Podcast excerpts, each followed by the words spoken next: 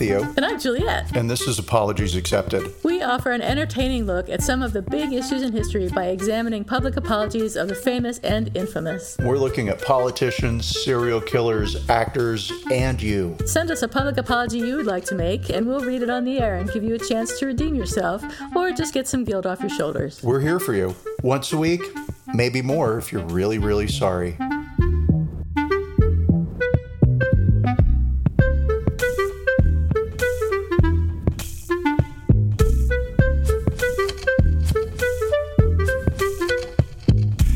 Everybody. I am not Juliet, And I'm not Theo. and this is And this is Apologies Accepted, the, the podcast. podcast it, with two co-hosts that are perfect. Is that word? Synchronization. Synchronization. Show off.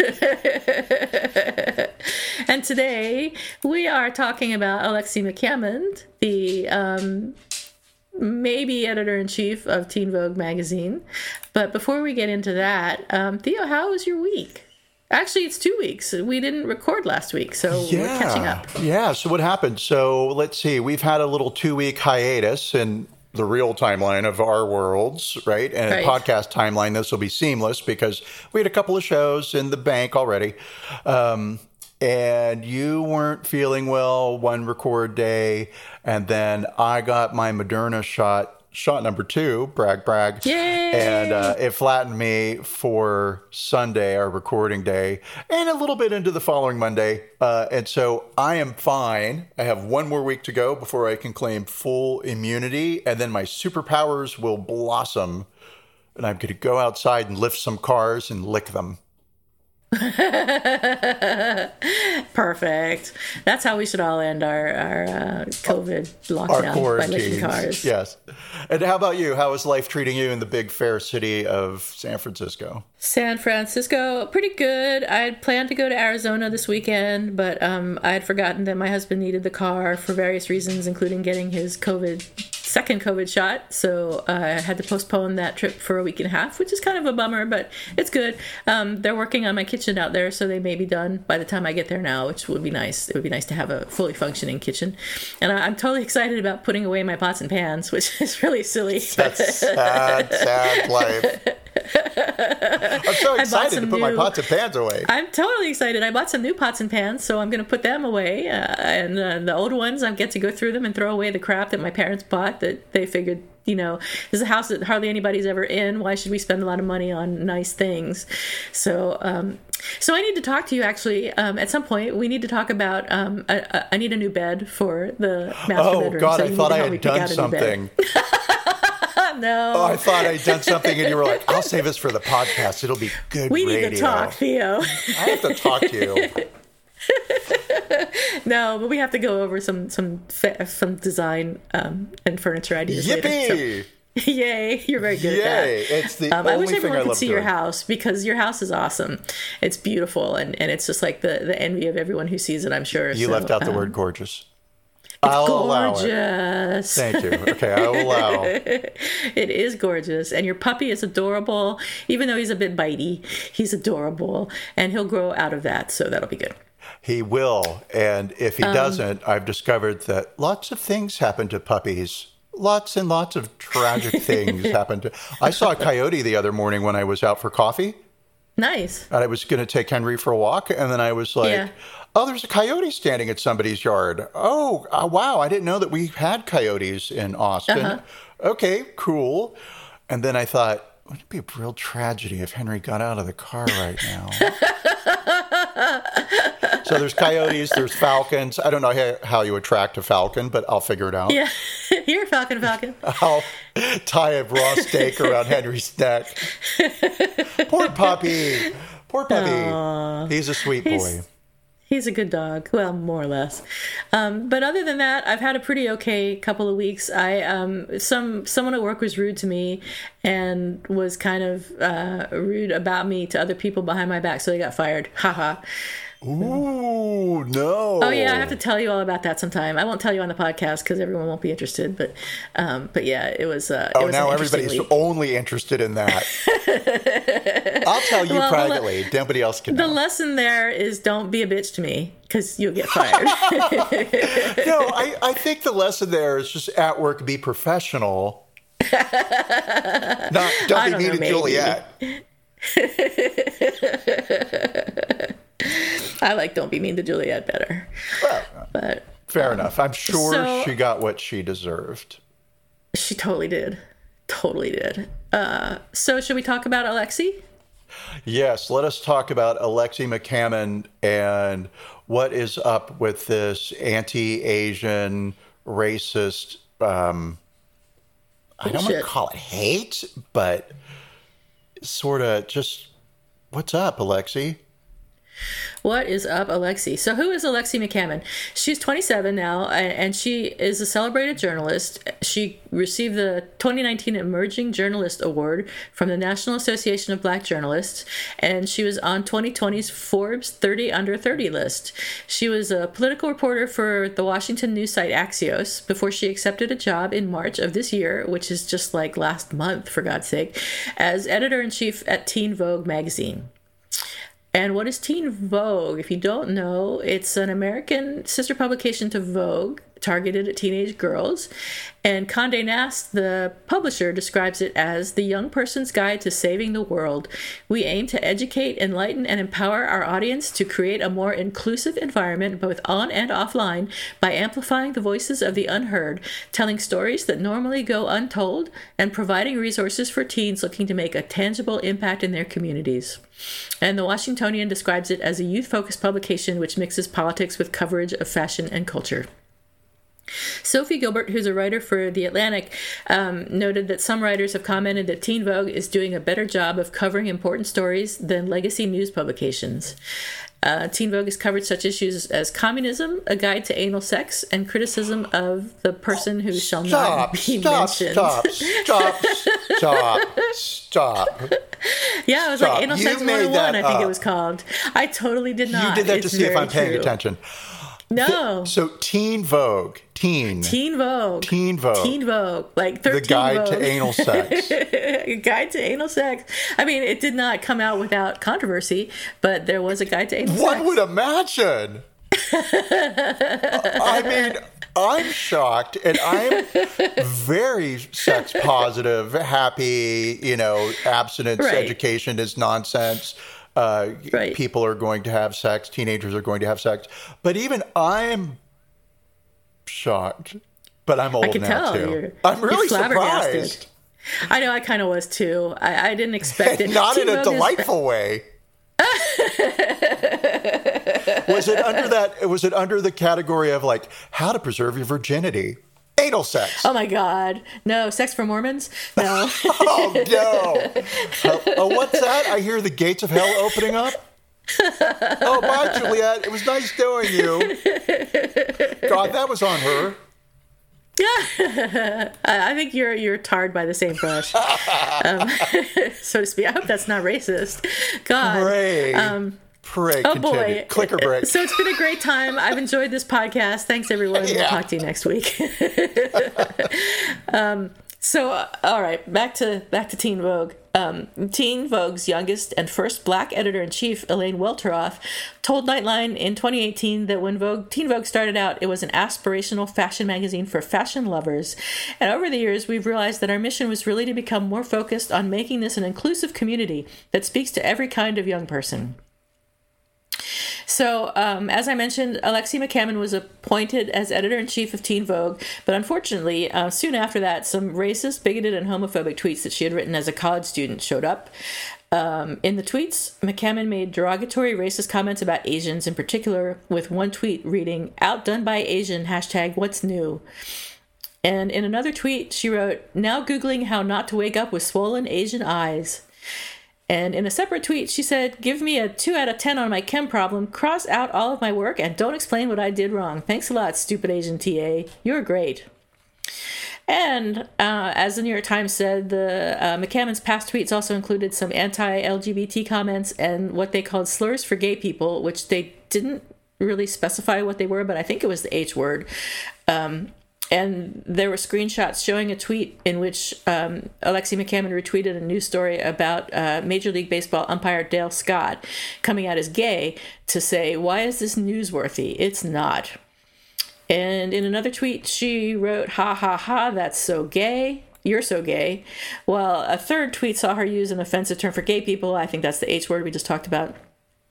And she also um, got criticism over a picture from 2019, I'm sorry, 2011, when she was 17, showing her dressed in a Native American costume on Halloween. So the tweets were written between 2011 and 2014 and had initially shown up in 2019 while she was still working at Axios. And McCammond had apologized at the time, uh, after which she deleted them and issued a public apology for the comments. And she called them deeply insensitive and said, I am deeply sorry to anyone I offended. I have since deleted those tweets as they do not reflect my views or who I am today. And the tweets that she made were even um, part of the discussion of her, um, or part of her hiring process at Conde Nast.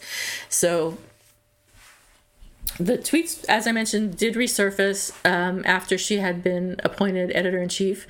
And on March 8th of this year, uh, Teen Vogue staffers, who were very concerned by the tweets, released a public statement saying In a moment of historically high anti Asian violence and amid the ongoing struggles of the LGBT community, we as the staff of Teen Vogue fully reject those sentiments. But the staffers didn't ask for her to resign. And McCammond then apologized to the staff, saying, You've seen some offensive, idiotic tweets from when I was a teenager that perpetuated harmful and racist stereotypes about Asian Americans. I apologized for them years ago, but I want to be clear today. I apologize deeply to all of you for the pain this has caused. There's no excuse for language like that. She even met individually one on one with uh, Teen Vogue staff to apologize and talk about moving forward. And I understand that internal reaction to that whole thing was, was mixed at the Teen Vogue staff. So she then gave a public statement together with the Teen Vogue staff, which ended We're excited to get to work together, and we can't wait for you to see what we accomplish as a team. She locked her Twitter and then came back and tweeted additional apologies, continuing to state things like I've apologized for my past racist and homophobic tweets, and will reiterate that there's no excuse for perpetuating those awful stereotypes in any way. Um, in the statement to the Daily Beast, Condé Nast defended her hiring, citing her 2019 apology. A spokesperson for Condé Nast said Alexi McCammond was appointed editor in chief of Teen Vogue because of the values, inclusivity, and depth she has displayed throughout her journalism. Throughout her career, she has dedicated herself to being a champion for marginalized voices. But the issue of racism at Condé Nast itself was raised in several of the criticisms of McCammond. In June 2020, a report about Bon Appetit had been published in Business Insider describing a toxic workplace where people of color were sidelined, paid less, and tokenized. The editor in chief, Adam Rapoport, resigned after a picture showed up with him and his wife dressed up like Puerto Ricans for Halloween. And um, maybe just as bad or worse, his assistant reported being treated like the help, having to do tasks outside her job description, such as cleaning his golf clubs. I mean, I, I don't mean, know how common that sort of thing is get the feeling that that happens a lot in um, publishing, like in Hollywood, but I don't think that makes it okay.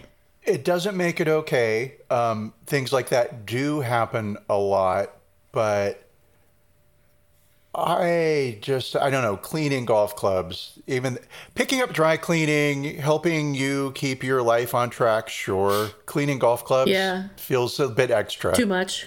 Too much. One step too far. Um, so Bon Appetit, the Condé Nast publication, published an apology taking some responsibility and promising to do better. Uh, and Anna Wintour was criticized in the New York Times for her role in maintaining a culture of racial imbalance at Vogue and Condé Nast in general. So she um, sent a note to the Vogue staff in June admitting that under her leadership, the magazine had not given enough space to black editors, writers, photographers, designers, and other creators, and acknowledging that it had published images or stories that had been hurtful and intolerant. Uh, journalist Diana Tsui, an editor at the website The Infatuation, wrote in a post Let's talk about Conde Nast HR and this questionable hire for Teen Vogue editor in chief. I'm tired of big media organizations pretending to give a damn about diversity and inclusion, and this especially is a slap in the face given what's happened to Asian Americans in the past year.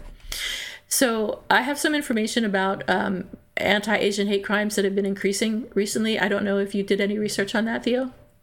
Uh, so no, I did not do anything on the anti-Asian uh, statistics.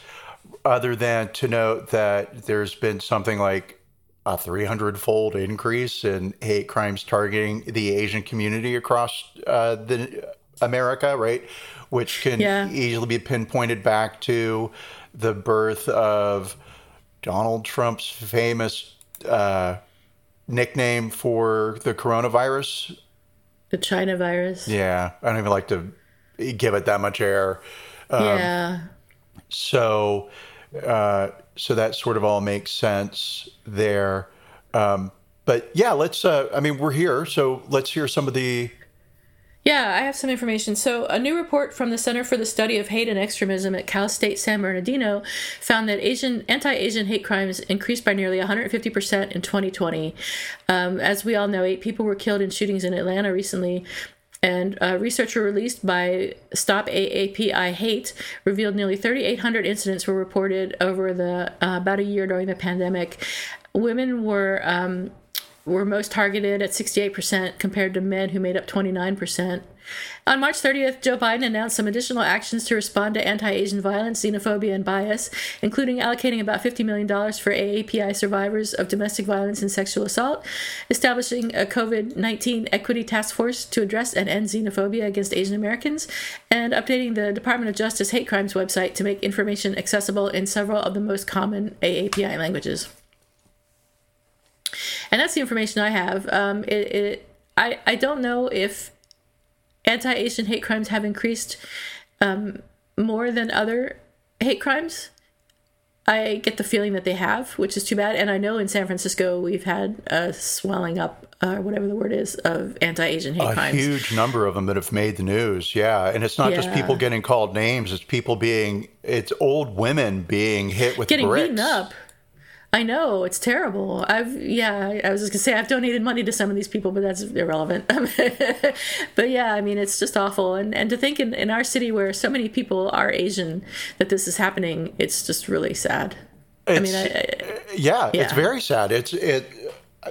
It's what do you do with it, right? The fact that Yeah. that exists, and it just it it gets back to that whole. It's racism. people are you know? terrible. That's what it gets back to. It does, but you know, there's this there's this raw nerve in the country that's bigger than I was aware of, for sure. Yeah. Right. Yeah. I knew there were racists out there, and I I knew that there were people, and, and you know, and of course, everybody's racist to some degree because we live in a racist society. So you're just born and you were taught these things. Um, indirectly or directly I mean, yeah, we have the luxury of not having to have experienced it from birth, so we didn't have any idea how bad it was. Uh, uh, uh, but a lot of other people knew how bad it was, which is super sad. Yeah, and, and right. So here we are, late to the party. Um, Yeah, exactly. probably Finding not the best out. expression to use, but okay. It's not much of a party. it's not a party. Everybody, I apologize for that. Oh God. Late to the okay, goodbye.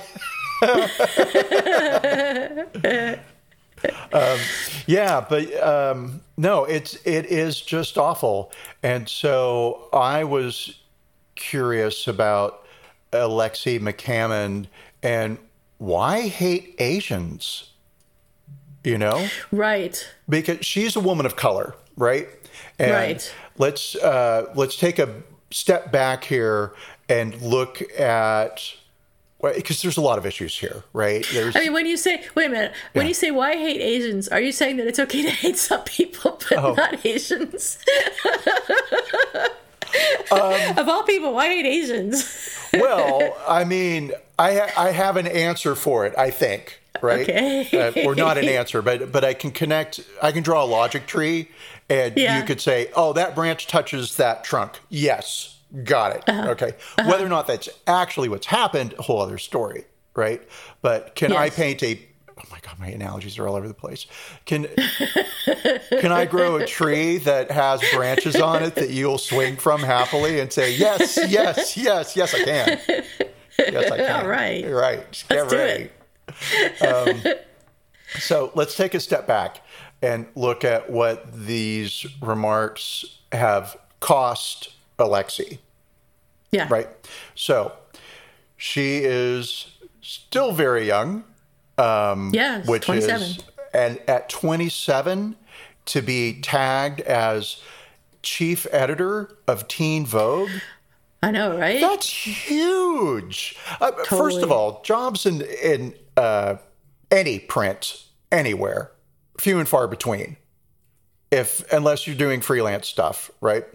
Um, so to get an actual paycheck working for as a dedicated, you know, uh, manager of a Right. public, huge. Those jobs aren't Right. aren't everywhere.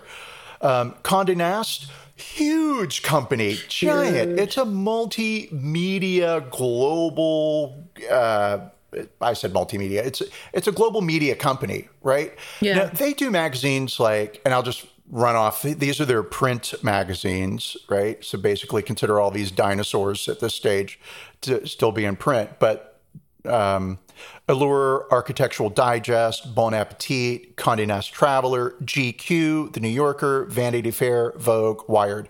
Giant publications. You see them everywhere, right? For their digital, there's a bunch I've never heard of before, like Ars Technica. Oh, Ars Technica, sure, sure. I figured you would know it. I was like, I no idea what that is. Back channel? it's a technology magazine. Never heard of it. Okay. Uh, I could make some anal sex jokes there, Teen Vogue, with the, but uh, uh, yeah, Epicurious, Glamour, Oh yeah, I love Epicurious. Teen Vogue, just Teen Vogue. Yeah, Oh, really? heard of it? Self Love La Cucina Italiana, right? And for publications that have gone out of print, Details, Golf Digest, Gourmet, Mademoiselle, Modern Bride, Style, Young Miss, YM. Mademoiselle is done is gone. Wow. Yeah, yeah. Huh, Modern Um, Bride is gone. Wow. Au revoir. Bye bye. Goodbye. So, so Condé Nast is huge, and getting a job at Condé Nast is as in one of their publications also huge, right? She would have been the third woman of color to serve as chief editor. Uh, she was hired to replace a lady named Lindsay Peoples Wagner, who is a woman of color, who is the youngest editor in chief of any Condé Nast magazine. So, somebody at Condé Nast is making some efforts to get into the modern world, to make things good. Reach out to the youth. Yeah. Right, exactly. Well, the youth and and marginalized voices. Uh, Right. Reaching back to the the point that you made earlier that when we opened the show, um, and so here comes Alexi, and Alexi is young. She has grown up. Um, is she a millennial?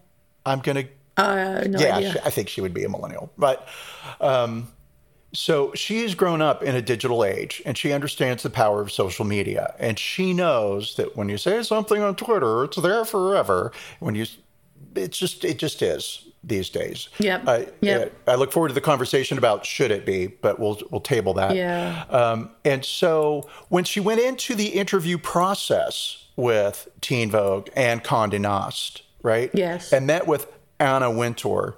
And sorry, you get to meet with Anna Wintour.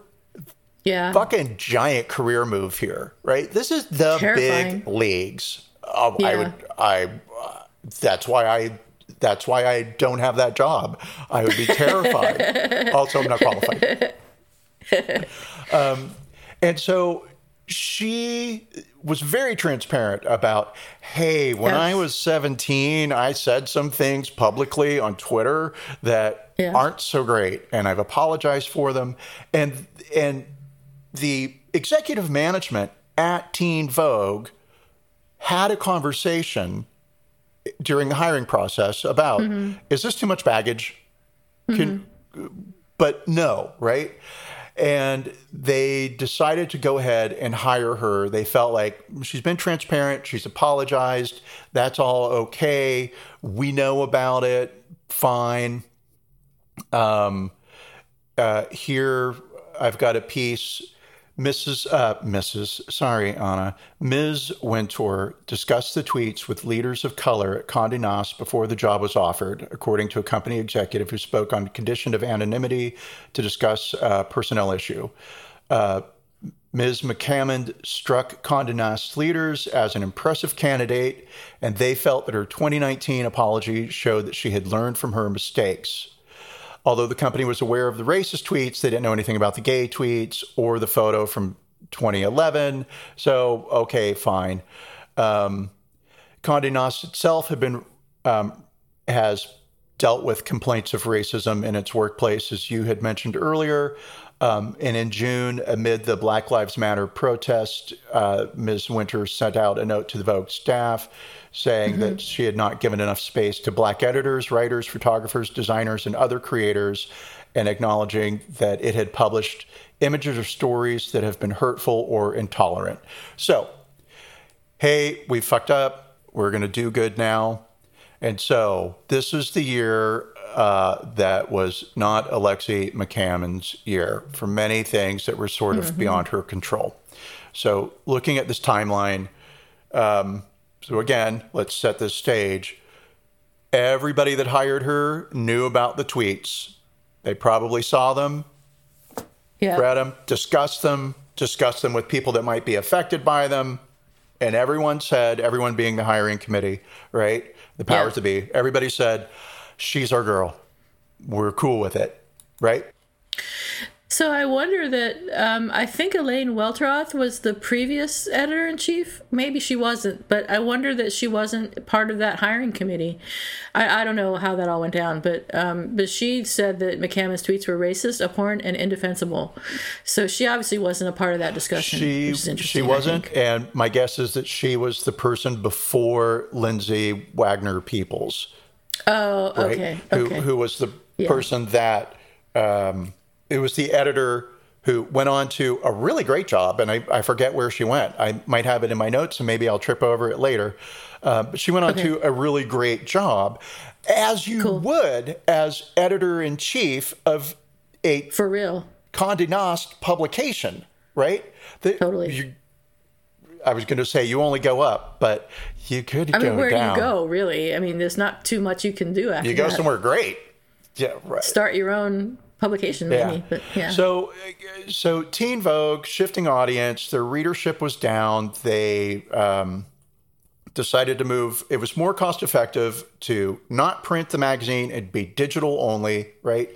And also mm-hmm. the idea that young people air quotes around that you don't like print it gets on your fingers. Ooh right. yuck right? So keep it on an ipad. Awesome. Um, so let's see. In 2020, in February 12th, she uh, was having a relationship with TJ Ducklo, who was the White House press secretary for the new Biden administration. And their relationship was secret. And TJ threatened a female uh, Politico reporter who was going to break the story that uh, the White House deputy press secretary was dating a member of the press, which is a newsworthy story and something that yeah, the media should know, right? Yeah. Um, and I don't know what he said, but he made derogatory and misogynistic uh, comments towards the uh, female reporter during a phone call and accused her of being jealous of his relationship with McCammond. So, not a good look here. That's not her fault, that's him. Um, the couple went public with the relationship on February 8th, and on February 12th, Ducklo was suspended without pay, and then basically he resigned uh, which, you know, yeah, that's kind of what you needed to do, TJ. All right, so that's February of 2020. On March 7th of 2020, as she's having these conversations with Teen Vogue and getting ready for this ultra prime job, right? Um, on March 7th, her tweets were exposed on Instagram by somebody named Chupsterette, who has, maybe it's Choops Terret. I don't. I don't know. C. Hupsteret. I don't know. I'm trying to now. I'm like, oh my god, am I saying something stupid? Of course I am. Um, but so Chupsteret has 14,000 followers and is a editorial director for Infatuation. She was formerly a fashion editor at The Cut and New York Magazine or NY Mag right? And so my guess is that she has some followers at Teen Vogue, given her fashion editorial background. So mm-hmm. March 7th, these tweets get exposed on Instagram. On March 8th, Teen Vogue staff sends out a public letter uh, which reads As more than 20 members of the staff of Teen Vogue, we've built our outlet's reputation as a voice for justice and change. We take immense pride in our work and in creating an inclusive environment. That's why we have written a letter to management at Condé Nast about the recent hire of Alexi McCammond as our new editor in chief in light of her past racist and homophobic tweets. Uh, we've heard the concerns of our readers and we stand with you. In a moment of historically high anti Asian violence and amid ongoing struggles of the LGBTQ community, we as a staff of Teen Vogue fully reject those sentiments. Um, it goes on for a little bit more, but basically, they're not happy. On March 10th, Alexi issues a written apology to Teen Vogue staff. To our mm-hmm. Teen Vogue community staff, readers, writers, photographers, content creators, and friends, um, what an awful introduction we've had to each other this week. I'm Alexi McCammond, the incoming EIC of Teen Vogue, and this is only the beginning of our journey together. Uh, I'm going to skip over a couple of things, but this has been one of the hardest weeks of my life, in a large part because of the intense pain I know my words and my announcement have caused so many of you. As I've been having a number of conversations internally with the staff and others outside of Condé Nast, I've also been watching, reading, and listening to so many of your concerns that you've raised. I've apologized for my past racist and homophobic tweets and will reiterate that there's no excuse for perpetuating those awful stereotypes in any way. Um, it's a it's a I'm going to say long. It's a one page uh, explanation slash apology. It's well mm-hmm. written, as you might imagine. Um, I've dedicated my career to giving a voice to the voiceless. Your lived experiences aren't always given the platform and attention they deserve. And I'm grateful that you've looked to Teen Vogue throughout the years as a safe space to share uh, that with the world. We are better for it, and I know we are only scratching the surface. Um, so there she goes. And then uh, this was obviously drawn from the same piece that you read because while it's long, it does end with to better days ahead, of which I know there are many. So fair enough. Yeah. She's reached out and addressed their concerns. On March 11th, so this is three days after the staff sends out their, we don't like that you've hired this woman. Uh, there was advertiser pushback from Ulta and Burt's Bees saying they would suspend advertising. Um, Ulta said, diversity and inclusion have always been core values at Ulta Beauty. We stand against racism in all forms, as we've publicly shared in our social channels a little bit more. And, you know, this isn't cool. So, Ulta had its own problems with racism. It, was accused of racial profiling of customers in stores and received a criticism for a lack of diversity in the brands that it carries. The company recently mm. hired actor and fashion icon Tracee Ellis Ross as a diversity inclusion advisor and has started to implement a broader initiative on those fronts.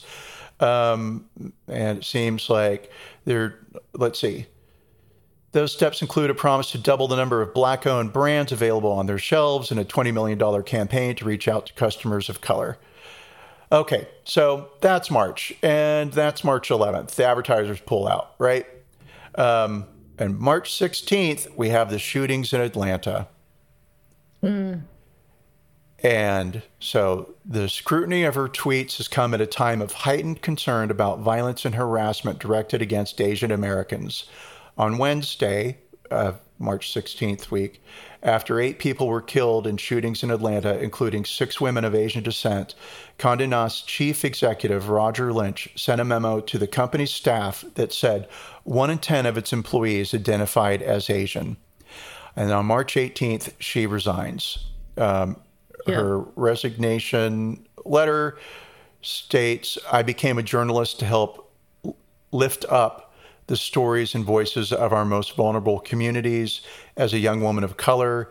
That's part of the reason I was so excited to lead Teen Vogue team in its next chapter.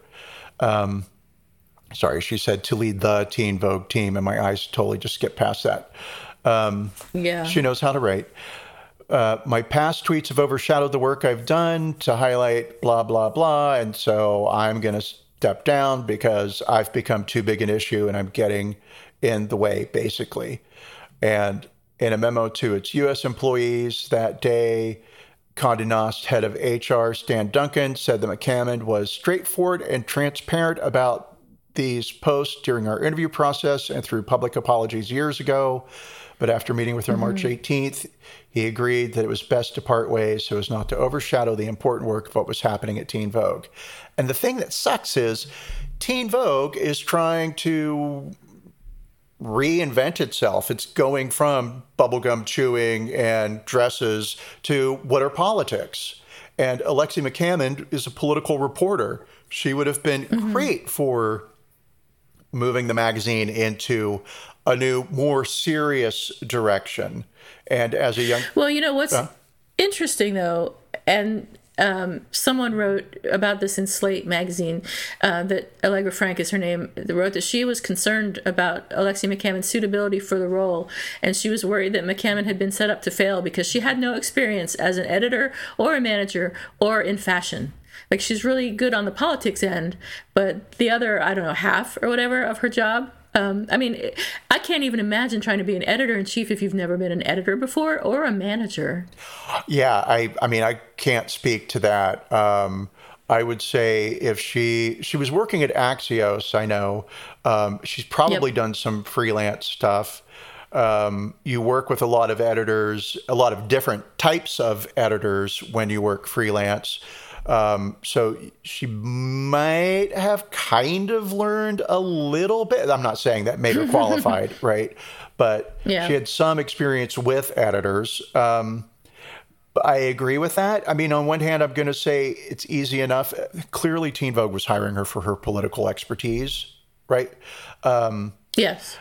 You hire staff and you delegate, make those dresses look prettier right? That's.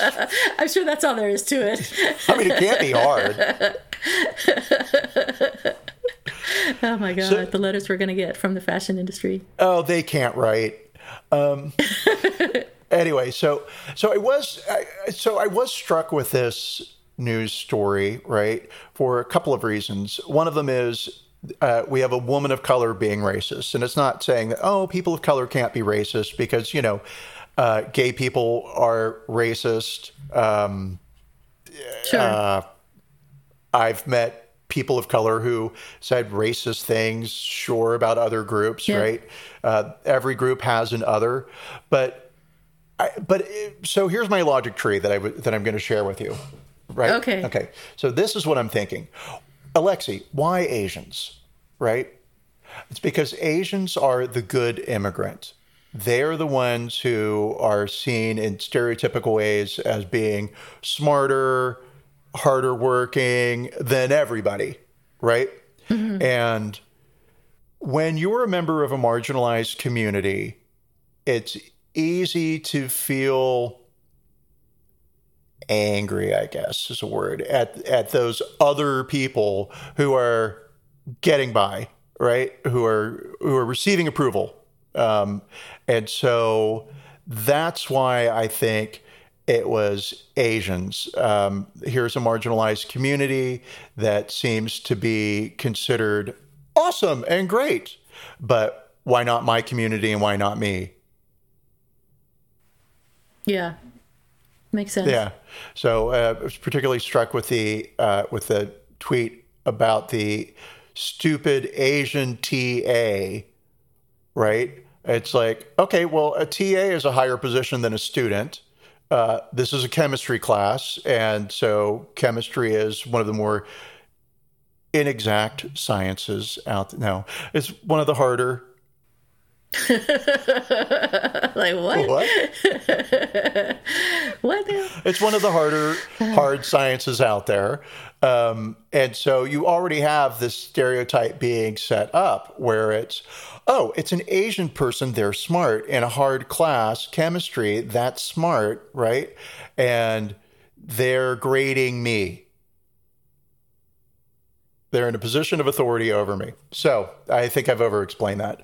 Um, but I think, uh, I think there's some there there. I think that could actually be why Asians for Alexi. So let's talk about the apology. Um, I think the apology itself was adequate, but sort of excessive. Um, from a writer and a potential editor in chief, I would expect a more organized, succinct apology. Uh, I, I, honestly don't think there's ever a need to apologize more than once or twice. And I lost count of how many times she apologized. So I found that a little bit annoying. Um, I guess I understand she probably wanted to be liked and wanted to keep the job, so um, was anxious about it, and that drove her to apologize multiple times. But I would advise people in general to just apologize once and do it well and be done with it, move on.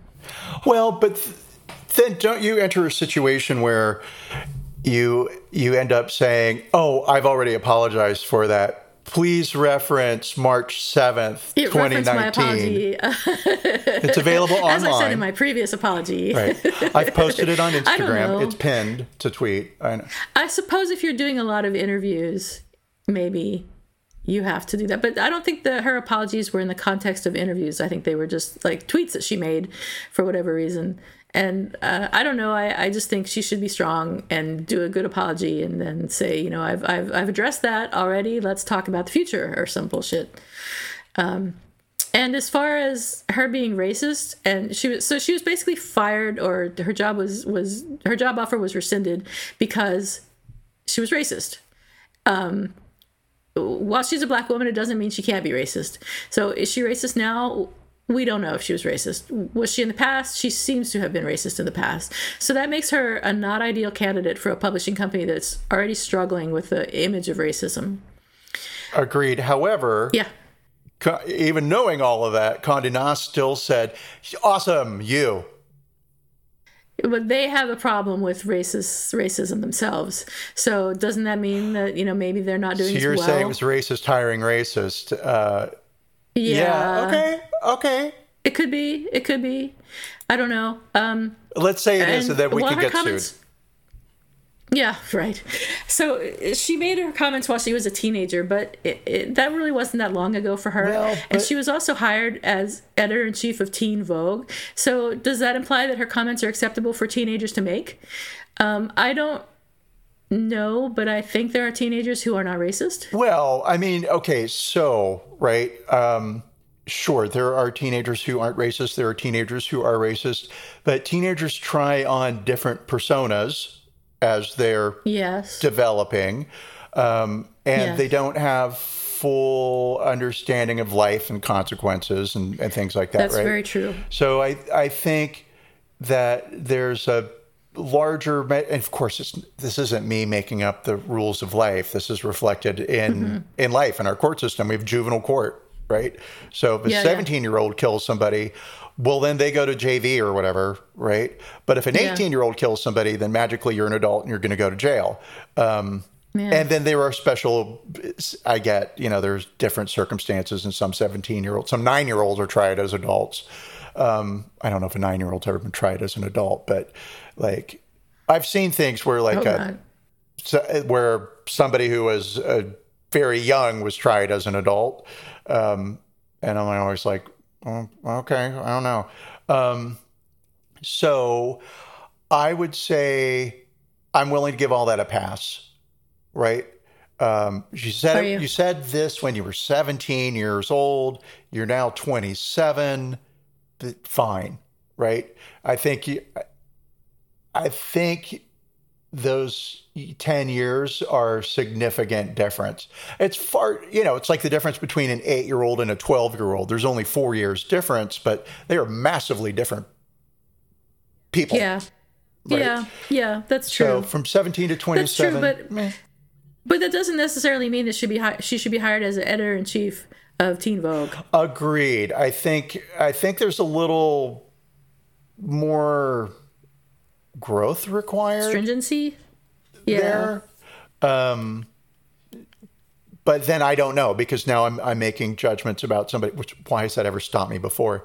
Um, somebody that I don't know personally. And so I don't know that, that she is a racist, but I agree that it's a bad look. And I never stop to think that, yeah, you're right. This is uh, people who've had their own issues with being racist or Right. not sensitive to marginalized communities, deciding, yeah, okay, we've all talked amongst ourselves and we've checked with some other people of color and everyone's okay with it. So, I mean, you know, say, saying all that, I wonder if the Atlanta shootings hadn't happened, if Anna Wintour Yeah. would have just been like, listen, everyone, you're going to deal with it. Yeah, Uh, yeah. I mean, clearly that was uh, the last straw, so to speak, in in the that broke the camel's back or whatever the saying is uh, in the whole thing. It was unfortunate timing for everybody. Um, unfortunate period. But um, yeah, so I don't think that um, I think that her apology was a good apology, but I don't think that she is the right person for the role. Ah, well, okay, and I'm I'm going to agree, given your points about her complete lack of editorial experience. That was some- just didn't even cross my radar. It's like because if somebody came up to me and they were like, "Listen, chief editor, New York Times," I would not say, "Oh my God, I don't know how to do it." I'd be, when do I start? this isn't hard. Listen, I'd be like, hell no. spell correctly. I said it, you're setting me up to fail. So pay me. Yeah. Pay me, pay me, pay me. um, okay, but so with the, with this Alexis, Alex, sorry, with this Alexi McCammond, um, it, it did get me thinking about. Okay, when you say things online and you're a teenager or a young adult, even right, and they just they're there forever. Is that fair? Because honestly, we've joked many times, but it is quite true. I would be living under a rock right now if things that I had said in the schoolyard were plastered all over the internet. I don't, Yeah, I think we've all done embarrassing and even terrible things as sure. teenagers. I, I mean, I can't think of anything that I've done that's as bad as what Alexi McCamp. No, totally kidding. bad as her. Oh, I can think of a few. You, oh, we lost Juliet. Oh no, that's sad. Uh, funny. But it did get me um, down this path of um, forgiveness, forgive and forget, Yeah. right? And so I want to refer to an article um, that appeared in the Atlantic by Graeme Wood, who is an Asian American writer, entitled "America Has Lost Its Ability to Forgive," and read his. Uh, last two short paragraphs, right? So it's a one page piece where he talks about Alexi McCammond and what she said in the tweets and all that, and then his take on it, right? And so reading as Graeme Wood, my own half swollen eyes widened at this news. McCammond's tweets are a kind of denigration familiar to Asian Americans, an expression less of hatred than of social difference. If you regard Asian people as a distinct social type, never conceivably overlapping with your own circles, ineligible for, for ineligible for friendship or romance or conversation, you might think that you can ridicule them and never suffer any consequences. Then the bombs go off, and instead of standing amid mock ups for your summer style package, you are standing amid the ruins of your career. A world in which McCammond apologizes for her old tweets is better than one in which she sees nothing wrong with them. Possibly worse is one in which the highest aspiration of racial pride is to slam the doors of repentance permanently in the faces of your enemies. So, That's interesting. Yeah, it is. But I I don't entirely agree. so as an Asian American, where do you differ? Good point. Yeah, I shouldn't I shouldn't speak for anyone. Um, for myself, a white woman of middle age, um, Yes, I Karen. think that Would you like a manager? yeah, totally. yes, I'd like to speak to the manager of Teen Vogue. Um, I like I said, I mean, we've all done things as as teenagers and young people that we justifiably regret, and we hopefully would never do as adults. But I think that means that maybe we shouldn't be hired as editor in chief of Teen Vogue. Only Teen Vogue? Like, or anything. I mean, especially a magazine that's trying to overcome racism, that's trying to be a more progressive and, and inclusive publication. right. it, it really, it, like you said, it's it's not a good look. It's, I, it's I. I don't think I think it's okay to forgive Alexi for the things that she said, but it doesn't necessarily mean we have to hire her as editor in chief of this publication. Exactly. Maybe what they could do would be, um, well, I mean, there wouldn't be a. Maybe there will be a position at Condé Nast that's not a. Yeah. Maybe some of her articles can appear in some of the. Yeah, I mean, she's a journalist. I mean, she could work her way up to editor in Yes. chief one day, maybe. Right. Yeah, but it shouldn't just necessarily be offered to her now. Eh, well, we'll say maybe I'm wrong. I mean, you know, I'd like to hear from some other people. Uh, if anyone is listening, write in and let us know how they how they feel about this subject, because I'm curious. I would love to know what uh, what other people think about this because it it is a shame that she lost this opportunity. Had it gone well, she would have had an amazing career in publishing, right? Or she might have flamed out on her own. But then she would have quietly just disappeared and then walked around saying, "Yeah, I was editor in chief." I was editor in chief but you know, I Yeah. got really tired of those bitches, and so fuck them. but I really want to come work for Yeah. TV Guide now because I love TV. I love TV Guide. Yeah. All right. So, do you have an apology this week? I'm totally curious. yeah, I do. Who's sorry now? So, um, Who's sorry now? yeah, so this one was easy for me because it was like, oh, all right, we're do we're doing a an apology around uh, racism towards Asians. So, Uh-oh. yes, ready? okay, Yeah. so when I had my uh, public relations job with the city of Los Angeles, uh, Chinatown fell within my district purview, right? Yeah, And yeah. I worked with a with a couple of business owners in Chinatown who were like, "Hey, how can we increase tourism? Hey, what can we do X, Y, and Z?" Um, and I love Chinatown. Absolutely love LA's Chinatown. It's not San Francisco's Chinatown, but but I love it. It's got a really amazing, rich history. And uh, one of my contacts there, um, who I who is still there, so so I won't reference uh, the business he owned or his name. Right. Um, right. Let's call him. Let's not call him anything. There we go. Okay. That's safest and Safer. Safer.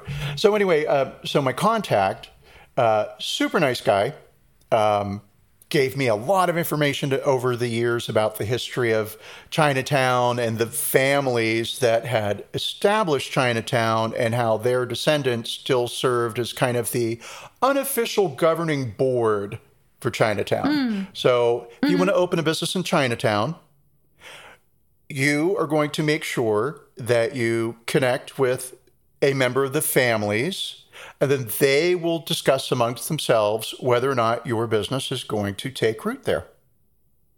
It doesn't matter if you have a business permit or you bought the building, right? Wow. Because the, the Like community will shut you out. Well, your Yeah. words, not mine. that was anti-Italian. Uh, Oh, that's fine. You're allowed to be anti-Italian now. They don't care. It's like being anti-Irish. Who cares? Um, I mean, other than people in Ireland. So, hi Ireland, we do love you. Um, okay, so anyway, so call me every fuck. bleep, bleep that out. Yes. Oops. So my contact would call me every now and then. He'd be like, "Hey Theo, come on over this afternoon. I'm having a blah blah tea uh, ceremony thing, right?" Which did happen and it was amazing, and I was really happy to be invited. And um, other times, other things too.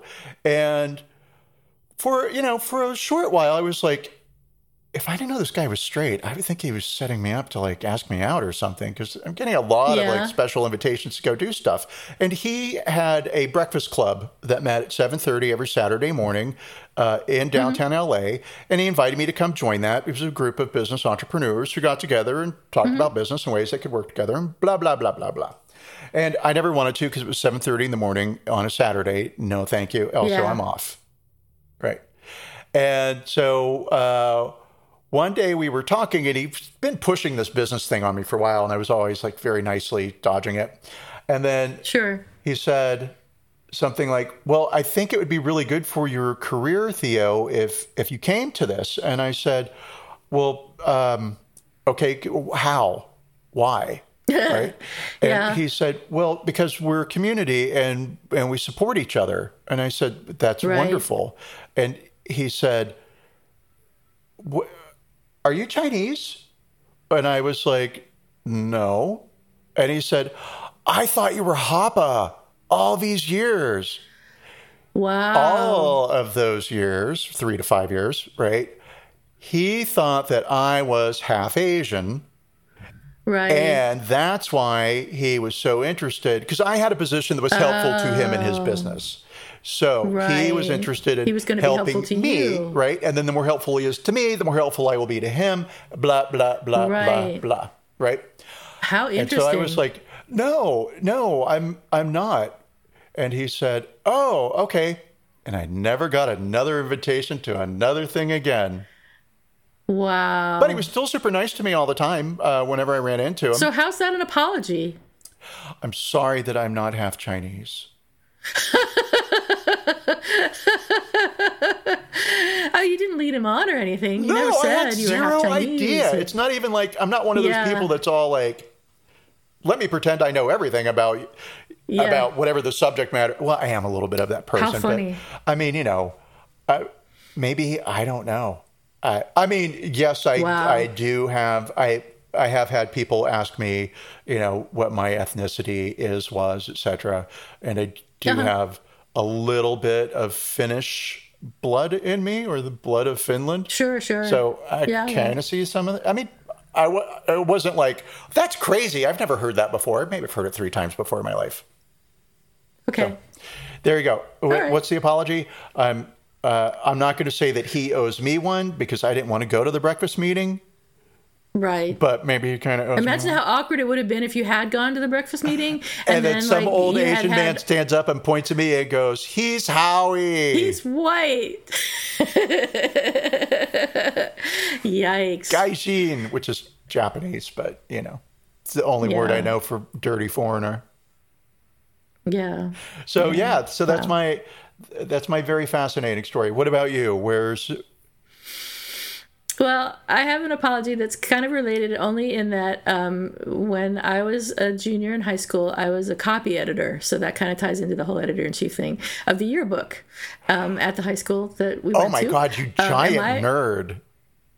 I know. And my apology is to the cheerleaders at the high school who were, I'm told, very talented and successful at cheerleading and who may have won awards, but I have no idea because I took out my high school angst on them by refusing to interview any of them for the yearbook and instead writing vague, stupid copy about them like the blank high school cheerleaders were thrilled to cheer the sports teams on to victory and support them in failure.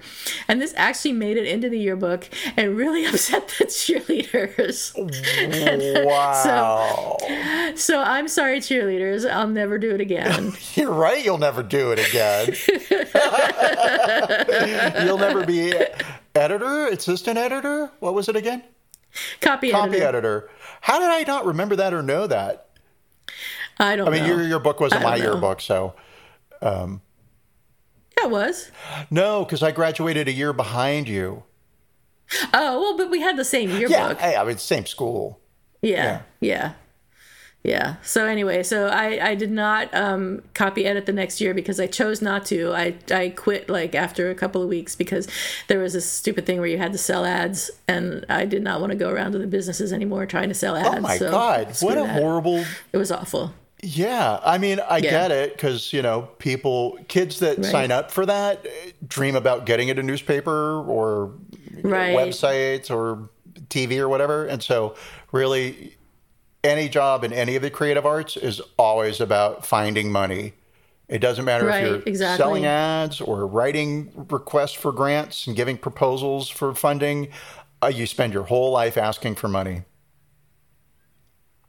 And I hope you like I'm the word no. take that career route. Yeah right. Terrible. So that, that's that's my apology. Uh, I am sorry. Well, I give that apology a solid eight. Thank you. That's very Yeah, Generous. Only, only for the only for the round the corner snark in it. Like, I'm sorry, cheerleaders. I'm sorry, I was such a bitter high school student. Yeah, that's exactly how I felt at the time, which is unfair. I mean, cheerleaders are athletes, and they really deserve better Oh, than I gave please. There aren't any but- cheerleaders listening to us. They don't know how to use uh, podcasts.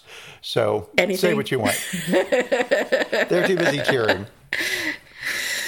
All right. So what else do we have this week? Is An that apology it? to Are we- do we cheerleaders have- because I'm sorry I said something shitty. apology to cheerleaders. We're sorry, cheerleaders. We'll never do it again. Our new enemies. Yeah. All right. No, I would say that's uh, that that is everything. Uh, That's a um, wrap? Yeah. Yeah. All right. Thanks, everyone. Thanks everyone, and have a great Ciao. day.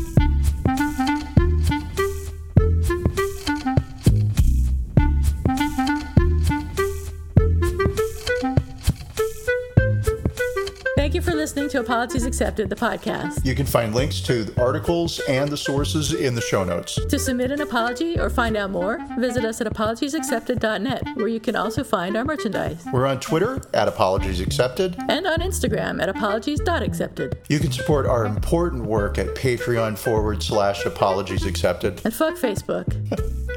Bye. Bye.